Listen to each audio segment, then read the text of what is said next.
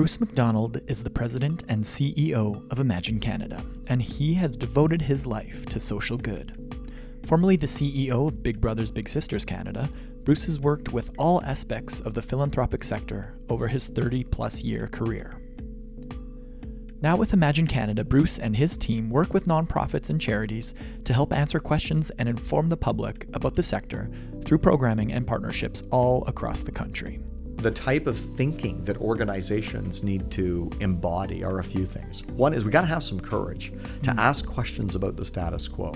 If if the, the national data is mirrored in local uh, reports, we better be asking questions about what are we going to do? I sat down with Bruce to talk about the role of philanthropy in society, trends and strategies in the charitable and nonprofit sectors, and the culture of philanthropy on a national scale. Because the difference you make today counts in all our tomorrows.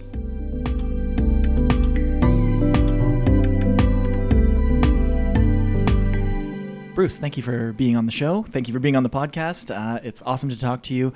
We've had you on the River City 360 program before, but uh, it's cool to have uh, an opportunity to sit down and have kind of a more in depth chat about what you know when it comes to charities and philanthropy all across Canada. Well, well, we'll see what there is to know. For sure. I guess the first, let's let's get a bit of additional context. Give me sort of paint the picture of how you got to be in this position of the president and CEO of Imagine Canada, and how you got to be here, and why you wanted to to to take that role.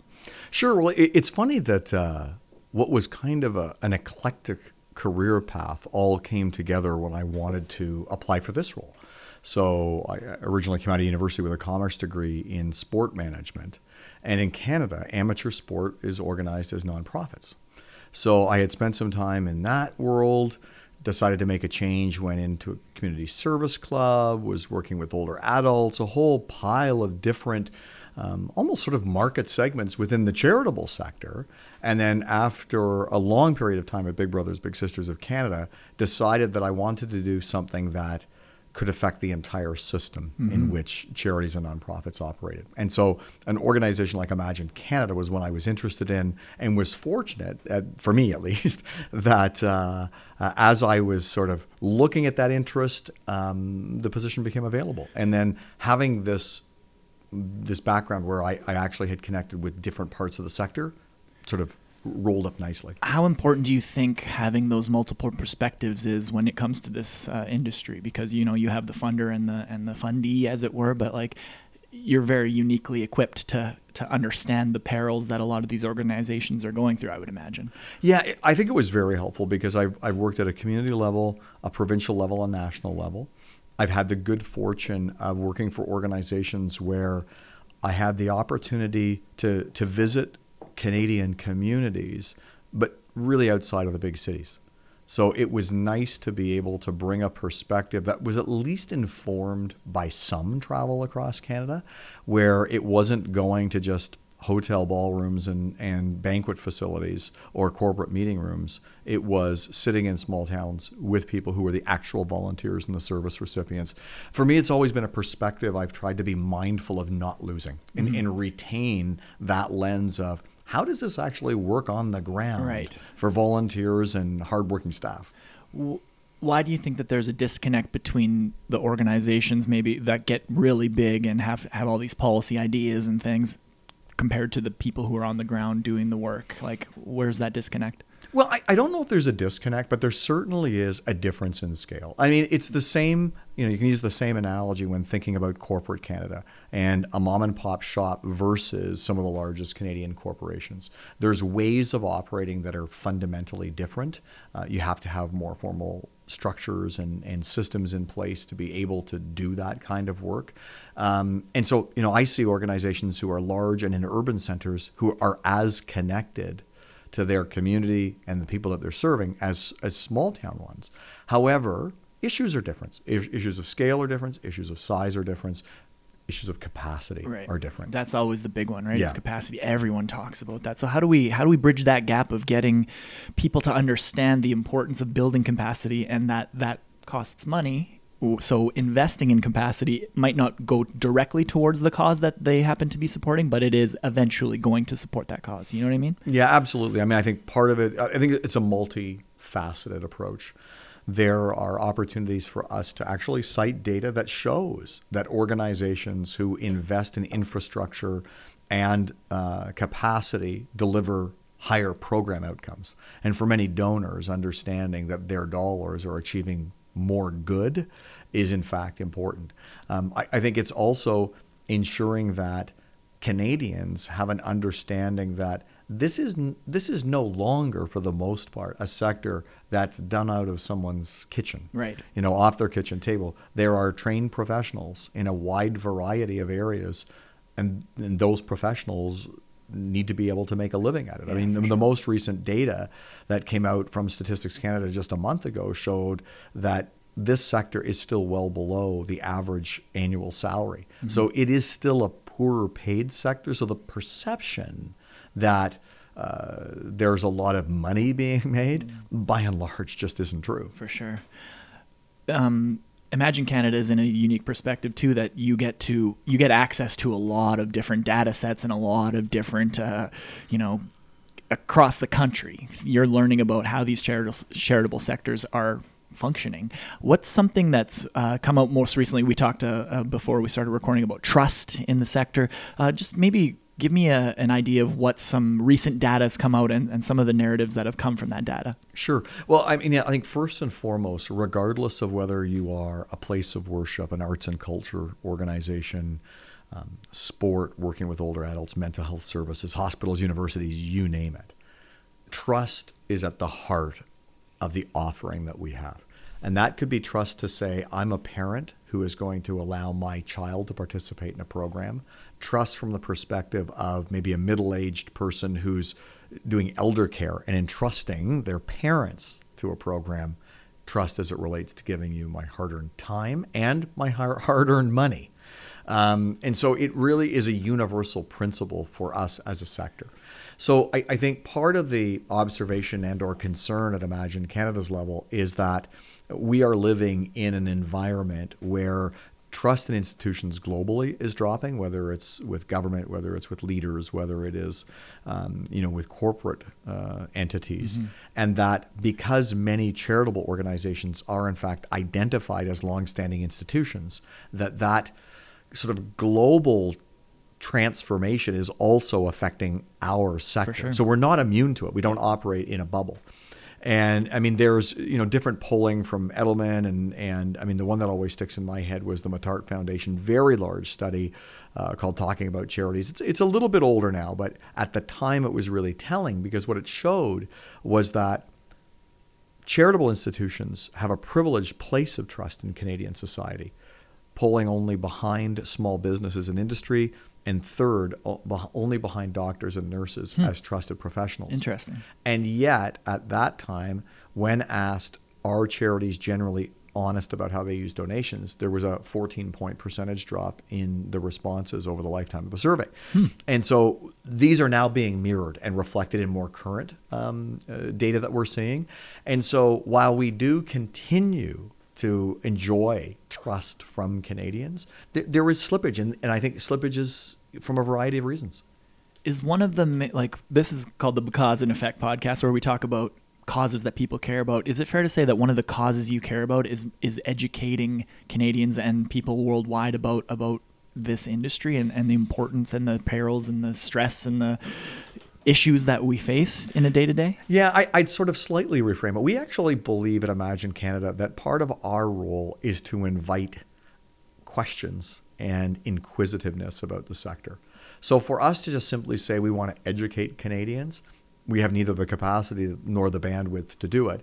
Um, and we actually can't necessarily get at all of them. However, if we can create places of questioning where Canadians now come to the sector saying, I don't understand this, or I'd like to learn more, or, or tell me about this, we've created an opening where they're receptive to information. Right. And then and, you can equip the, the organizations with the with what people are caring about. Absolutely. Yeah. And I think that's where the wonderful combination of what's happening locally combined with what's happening nationally, provides an opportunity for those leaders to take advantage of those moments and say, well, it's great that you asked because here in our community, this is what we excel at and this is what we do. And we fit into this broader national picture Right. of a society that really cares about its neighbors. So where where did you get the urge to make this your life's work?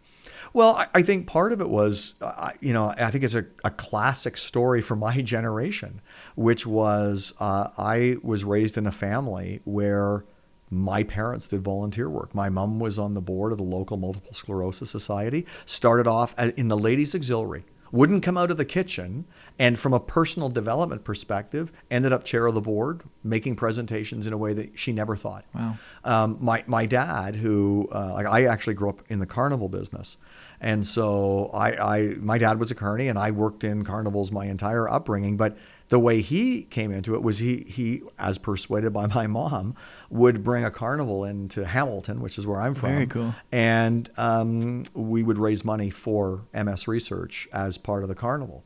And so I the idea of giving back because it was also interesting. We had nobody in our family affected by MS. Huh.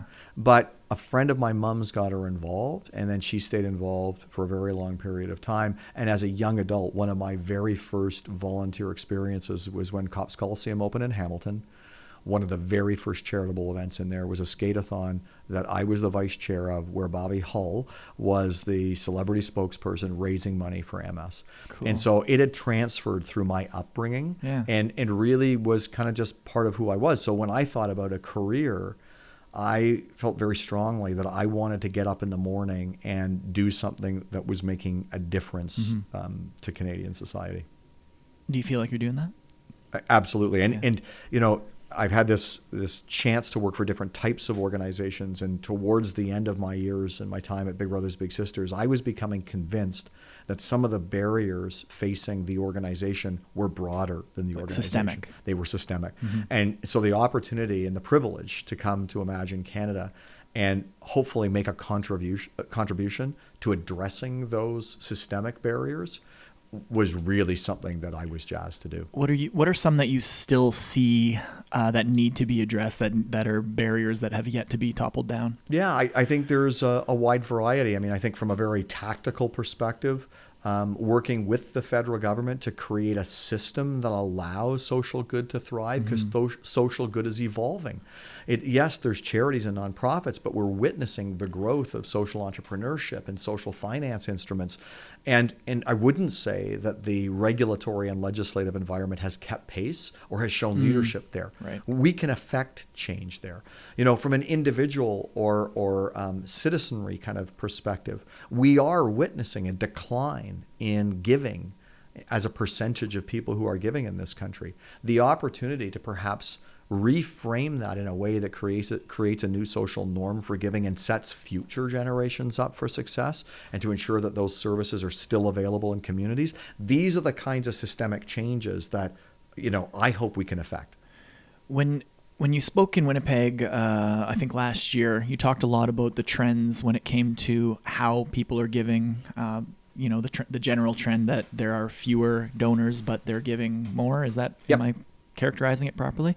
Uh, is that continuing? And how can people that work in this industry f- adapt to that? How how are we supposed to you know tighten our belts and figure that all out? Yeah. Well, I, I mean, I'm hopefully it's not about tightening our belts. Hopefully, it, it's a. Well, I'm going to switch analogies here. In, instead of looking for you know smaller pieces of the pie, hopefully we think more about baking more pies, um, and actually expand the space.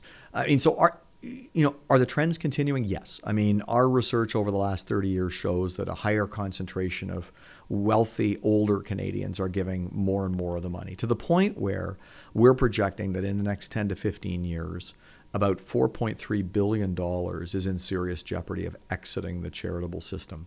And that is because that money now is coming from donors who are already in their 70s, 80s, and 90s. So, unless protected in wills or through foundations, um, when that wealth transfers from deceased parent to middle aged child, Yeah. that there's nothing to suggest right now that that won't be used for them to pay off their mortgage, pay down their own kids' student debt, or it's time to live a little. Uh, and, and there's nothing wrong with Yeah. that. So, do I realistically believe that 4.3 billion dollars will exit the system? No. But even if 2 billion did, Right. You know, in a in a charitable system that would already be characterized as under stress, that would add to the stress. And so I think that the type of thinking that organizations need to embody are a few things. One is we got to have some courage to ask questions about the status quo. If if the, the national data is mirrored in local uh, reports, we better be asking questions about what are we going to do? I mean, are we engaging the middle-aged children of our older donors at all in this? Right. You know, what are we doing to connect with young people who their economic starting point is so fundamentally different than that of their parents and grandparents? It's not as though they don't have a desire for Oh, for social sure. good. Yeah, Mm-hmm. yeah. They don't have the means. But if the only way we engage them is through a donor lens, they're not going to give. That's They not the language engage. they speak anymore. Exactly. Yeah.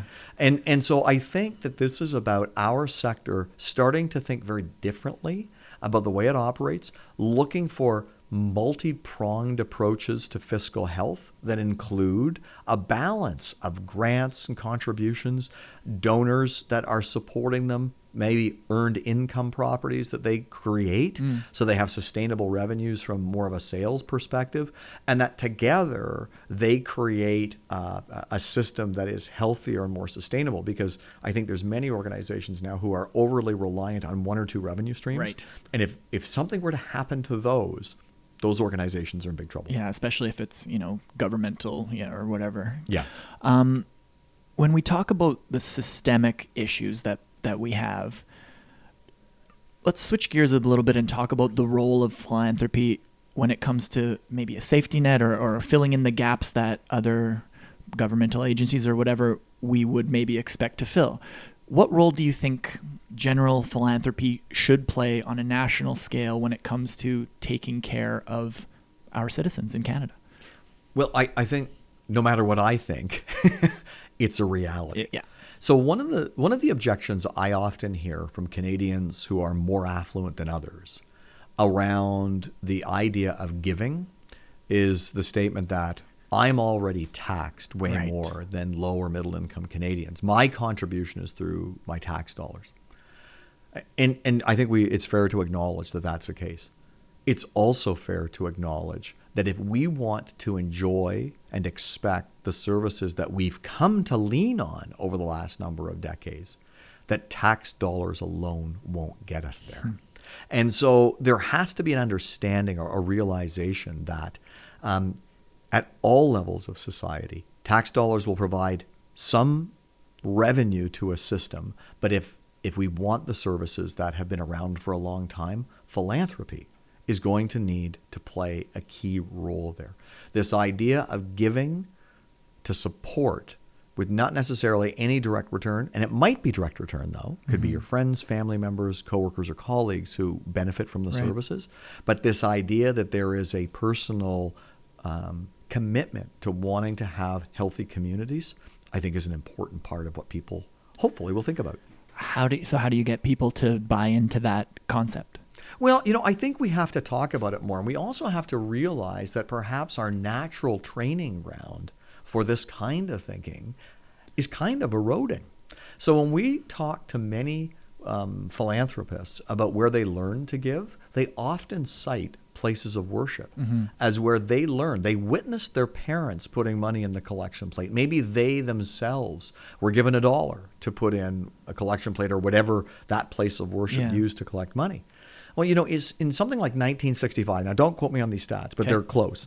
In something like 1965, about 50% of Canadians self-identified as going to a place of worship once a week. That is now down to around 10%. So if we think about places of worship being a natural training ground for the societal value of giving uh, and that is eroding, where do we learn? Because to a certain degree, we, we live in, we can live in a society of invisible philanthropy. Mom and dad are busy. At 11 o'clock at night, they finally got a break. They pull out their credit card. They make their contribution to a charity. Their kids may not even be aware that they're living in a generous family Right. unless they happen to talk about it and share it. Yeah. And so where does that next generation learn that this isn't incense? it's part of being Canadian, it's part of being part of your community.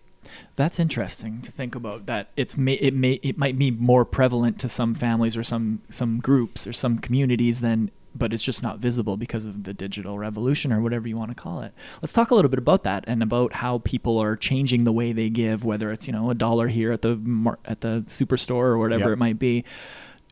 How should organizations embrace that uh, that world?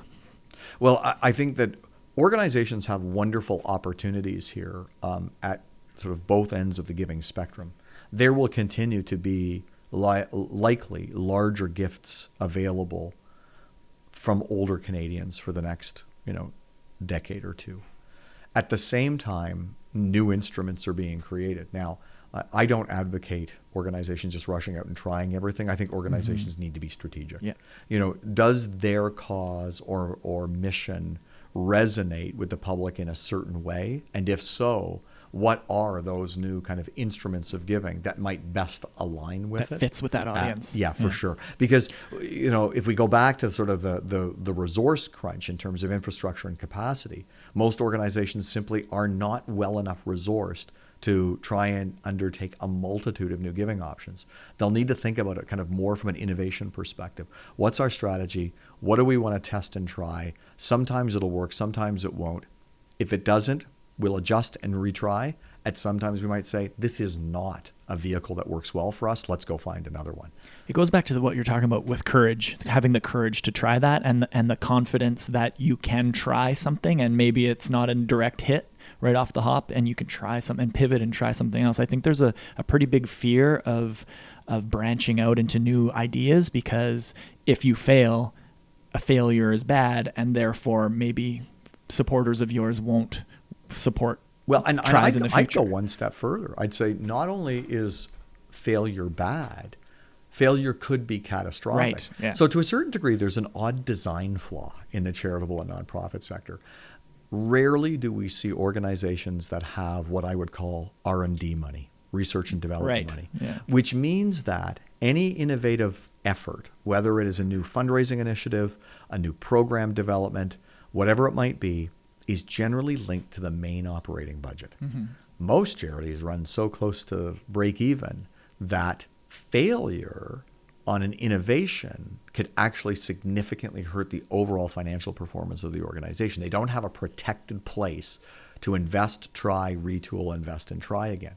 And and the other part of it is, and I- often talk with boards of directors that boards of directors can either be enablers of this kind of thinking or barriers because to the certain degree the buck stops with them they, they make some of these ultimate decisions and and i often invite um, both the board directors and senior staff leaders who play a role in the recruitment of board directors to ask themselves the question are they building boards who are comfortable with ongoing adaptation and change? Do they actually ever go and ask someone who they're contemplating inviting to join their board What their have approach you ever led a major change initiative?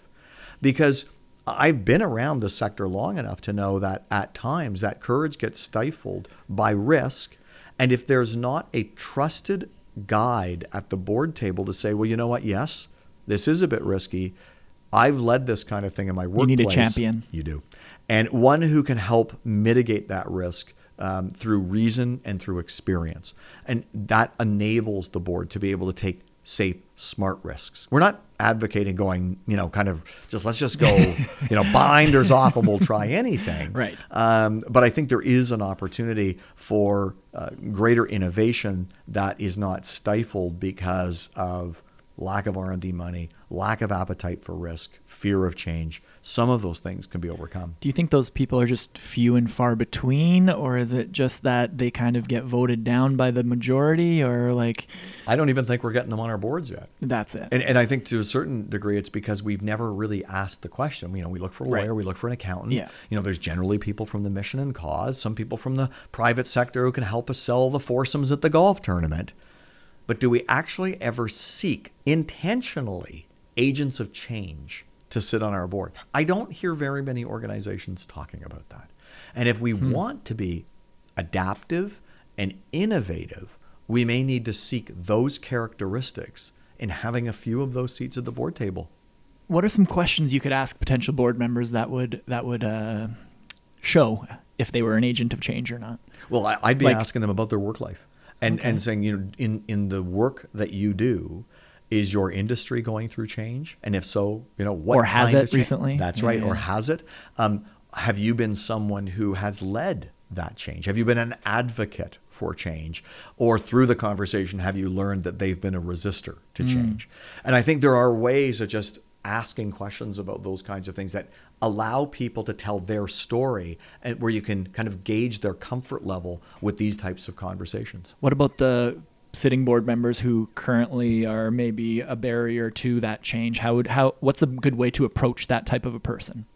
Um, sorry, the people who are currently on yeah, the if there, say say there's a board that's adverse to change, Yeah. and how and you're an organization that's trying to try new ideas and get get the opportunity to do so. How do you how do you uh, approach the board with the idea that they're going to be a little bit defensive, perhaps, or a little bit uh, pushing back? But like, what what can you say to make them get onto your side? I, I think for me, the starting point would be before you even, with a board like that, before you even contemplate bringing agents of change onto the board, if the board is not in a state of readiness to hear that, Right. likely those volunteers who are brought on will just be frustrated and leave. right. So whether it is through strategic planning conversations, whether through it's through data analysis that suggests that we, we should be doing something different because our data is pointing in that direction, kind of getting an appetite or a state of readiness to be open to hearing different ideas so that there's not an automatic shutdown mechanism. Um, the other thing is, and I, I've kind of tried this trick in the past where um, I would appoint someone in the room to be sort of an advocate, like an angel advocate rather than a devil's advocate, to say, and, and maybe give them change as the lens that they work through. And that when people are trying to shoot things down, their job is to surface the good in the conversation, to ensure that the devil's advocates don't automatically reign supreme, but that they're appointed with the task of looking for the other side to be able to surface that part of the conversation. That's very smart. I mean, I think I'm going to use that in the future because yeah, I love the concept of an angel's advocate because so often it's always what is wrong with this idea, and very infrequently do you hear, well, but what about the potential positives? Yeah, and hopefully over time, um, the culture changes. So you don't need to necessarily appoint a designate. The other thing was I always gave them the last word because what it did was it guaranteed that the Them meeting- meaning who, sorry? the angel advocate, Right. Um, so they were the they were the last word on the topic because it it allowed it to end on a more positive note, sure. so that there wasn't kind of a uh, maybe just a bad taste in people's mouth if it was going in a, in a more negative direction. Well, I'd be, I would kick myself if I didn't ask you about uh, national trends because I think you're in a very unique position to be able to talk about that. Um, so maybe just broadly, give me an idea of how Canada is trending when it comes to giving and when it comes to different age groups, and just kind of give me a rundown of what pops to mind when you when you think about trends in this industry. Sure. I mean, as it as it relates to giving, I, I think you know we've spoken briefly about it before, but but the biggest trends we're keeping an, our, our eye on are are the trends that we're witnessing, where many current donors are are aging into their their latter years. This concentration, not just of age but of wealth. Um, Canadian, though the one percent of tops top tax filers in this country now represent 30% of all donations. That's almost doubled over the last 30 years. Oh wow! So there is a real wealth and age concentration. And so, again, that's an opportunity. It's an opportunity because you know where the money is, it's easier to find and target. The challenge is the wealth transfer is coming. And what does that mean for organizations when mom and dad pass away, have been active supporters of a cause, but the kids might not feel that way when that money goes to them. The other part is the other end of the giving spectrum. What is happening with younger generations who the, the, the most recent 30 years of giving report that we did with the Rideau Hall Foundation showed that in um, 1985, people un, donors under 40 represented 46.1% of donations in this country, and you fast forward to 2014, and that was down to 22%. Okay. So it had dropped significantly, but I think the important part is that it we don't believe it, that that's a reflection of the generosity of young people. We just believe that it's a reflection of a different economic starting point between contract work and lack of permanent work, higher levels of student debt, and less affordable living arrangements, particularly in urban centers, it's hard to be a, a monthly mission based donor the way your parents and grandparents were when you don't know where the next dollar's coming from. For sure, I can confirm that personally as well. And so these are these are trends. So um, the question is, can we, as a as a system, ensure that young people are engaged in social good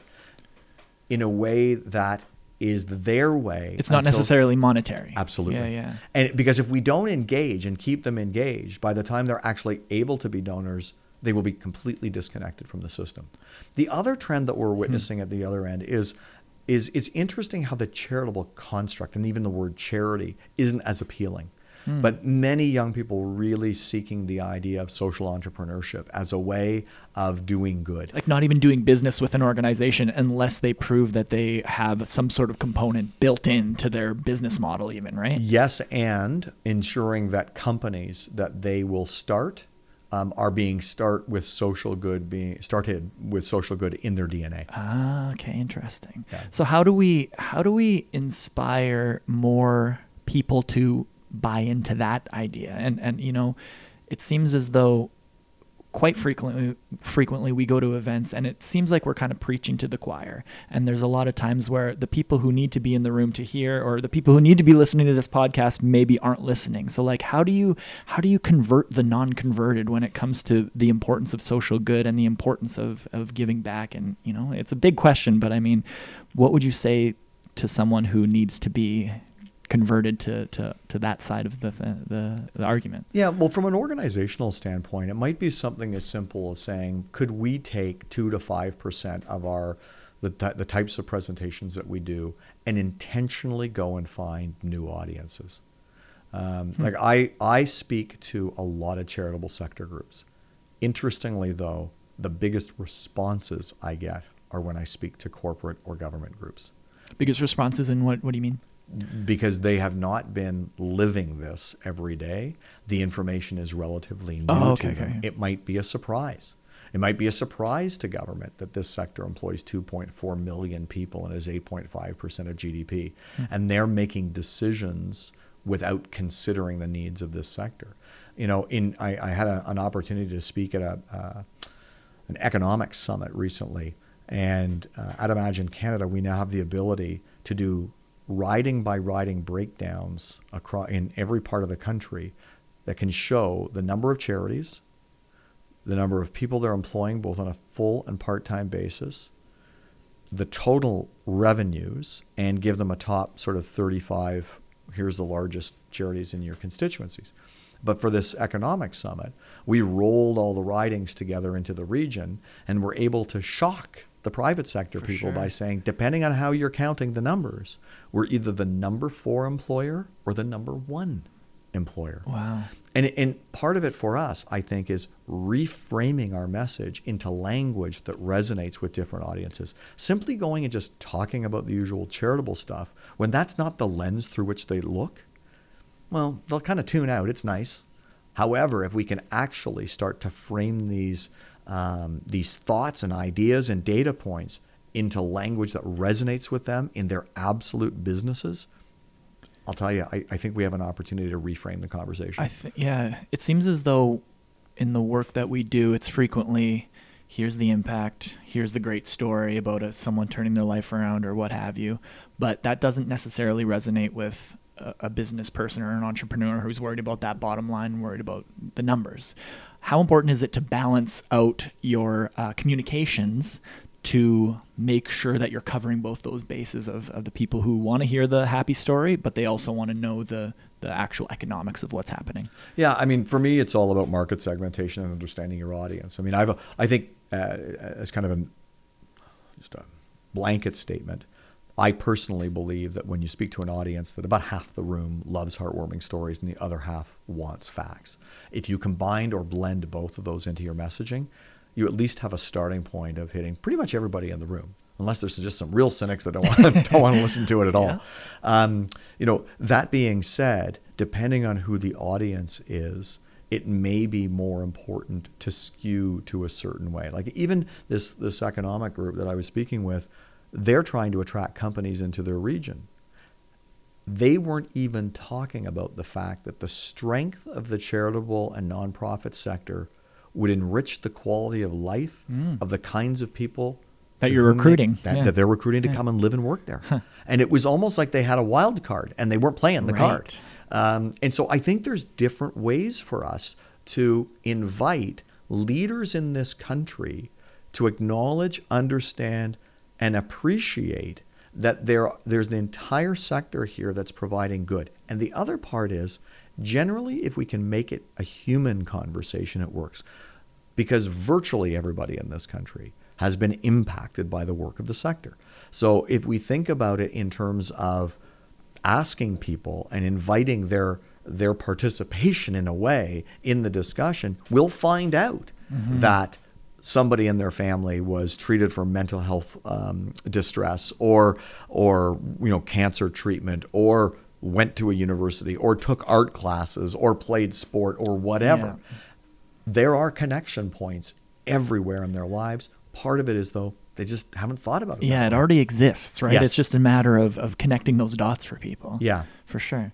Um, as a as a parent, how how are you um, how are you imparting your wisdom when it comes to charity and when it comes to philanthropy on on your kid, kids or kid? Do you have multiple kids? Yeah, three girls. Okay, perfect. Yeah, yeah. So I, I, wouldn't say imparting is the way because I, I think that kids have to find their own path. Right. Um, it was for me and my wife. It was an opportunity to expose them to things. So um, we did a uh, for a couple of years. We did this where we would find a different organization, and uh, once every two months, we would try and participate as a family.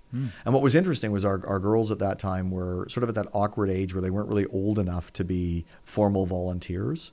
Um, so we had to be much more creative. So, for example, they would, you know, we would all get together and uh, figure out what the causes were. My wife is an avid baker, and and and so cookies were made to take in stock for people living at Ronald McDonald House. The kids would participate in the process and actually go down and stock the cookie jars.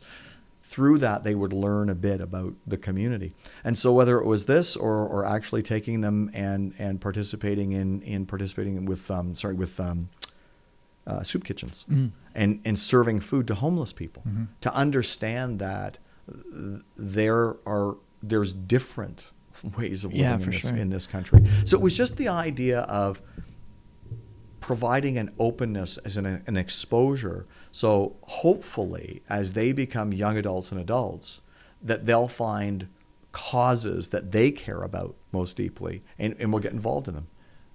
You really spoke to me when it comes to the sort of silent philanthropy and not passing on those those those uh, virtues down because they don't see them even though they are there. And that's really interesting. I'm, I'm, I'm going to remember that forever because i think that's really very important. So at the end of our time together um, we have a segment called just because where i'm going to ask you seven quick questions. I don't want you to think about it too too much and just kind of answer off the top of your head. Sound good? Sounds good. all right. So the first one what is the first cause that you even remember caring about Dr. Eigel's Home for Children in the West End of Hamilton. and what did what was that all about It was a home for severely handicapped children. And when I was about eight or nine, uh, we would see these young people being pushed by their caseworkers in wheelchairs around our street, wanted to know more about it. Our parents told us, and we ended up doing a backyard carnival. Proudly took over something like $9.30, and that was the first participation I'd ever had in community good. That's unreal. I love that. Do you have any crazy carnival stories from growing up? I'm sure you have a few. Oh, but yeah. Maybe once the once the microphones are off, you can tell me a couple of those. So that's almost like kind of like a lemonade stand, but it's with a carnival show, Absolutely, right? Like yes. that's beautiful. I love it. Second question. This is a big one. If money, politics, and logistics were no issue at all to you, what's the first thing you would do in support of the cause that you care most about? I'd set up a foundation. I'd be looking for something that could be there in perpetuity, that hopefully my kids and grandkids could participate and think about the legacy of social good. Number three, what's the biggest misunderstanding or stigma about the cause that you most care about? That it doesn't take money to do social good. And what I mean is, it doesn't take money to have professional services to do social good. I think far too often people are still thinking that the work of charity should be done for free. Yeah. Well, how do how how do we get them to understand? I think this is about conversations. Yeah. I think it's about information. I think it's about authenticity, hmm. transparency, and accountability. Well said. Question number four: How do you know when it's time to throw in the towel? Hmm, that's a good question. So I'm very stubborn. so I may take That's a good thing, I right? may Or it could be a good thing. May, may take well, you know, years of fundraising means persistence. Um, I'll be honest with you. I, I think that when the data tells you Hmm. that if if really we're setting ourselves up to be better informed about the outcome and the impact of our work, there may be times when the data says it's time to do something different. And so it's not so much about throwing in the towel, it's finding a new opportunity. pivoting. Yeah, it's a Yeah, pivot. yeah. Absolutely. Number five: What is the best piece of advice you've ever been given? Never give up. That works well with the previous question. Yeah. And it's funny because I, I actually was not successful getting into the university program that I sought to get into. And my dad just basically looked at me and said, Well, what are you going to do about it? Um, it really wasn't something that as a teenage son I was interested in hearing at that point, but he wouldn't let it go. And as a result, uh, he was able to help me reframe my thinking, get really dogmatic, and earned my way in in second year. Beautiful. What advice would you give your ten-year-old self if you could talk to him? Be more courageous. How come? Um, Is there a moment that you weren't I, courageous? well, I, I was someone who uh, I I was fortunate that I accelerated a grade when I was in grade school, and I had a fall birthday, so I was generally younger than all my classmates by at least a year. Um, I was also very small, and so I I think that if I was to go back to my 10 year old self, I would say the things that you were worried about, you didn't need to be worried about. Just go and be bold and be courageous and do it. But I, I was probably afraid at that time, I would say. Most kids are, Yeah. honestly, especially if you're, you know, a little smaller than everyone or younger Yeah. for sure. Definitely. Last question. What do you want to be remembered for? Being a good dad. I, I think that uh, having kids has been uh, a joy that I never thought of. I was not one who, when I got married, when my wife and I got married, that it was to get married and have a family. I, I was sort of ambivalent about it, and yet it's been the greatest joy that uh, that I could I could ever think of. And so I, I hope that the people that they are is in some small part to the person I've been, and uh, certainly my my wife as well. And and so hopefully that I, I, maybe a continued path of of generosity and generous thinking would be extended through them. Did your um, professional approach change once you became a father? Um, a little bit. I, I made conscious choices to be home. And so I was someone who went home for dinner and had dinner with the family. There was no TV on. Um, and we talked about what happened during the day. And I put in lots of hours, absolutely. But they would start after the kids went to bed again. And, you know, as someone who coached and a lot of sports teams and stuff, I, I wanted to be involved. And uh, so I actually made career decisions based on that. Interesting. Well, thank you for your insights. You're an unbelievable conversation because you have such a unique perspective, and I always appreciate being able to uh, share that with everyone else. And uh, yeah, thank you for your time. And Well, thank you. We'll see you in probably a month or two. I guess. yeah? exactly. Well, thanks for the opportunity. Thanks, Bruce.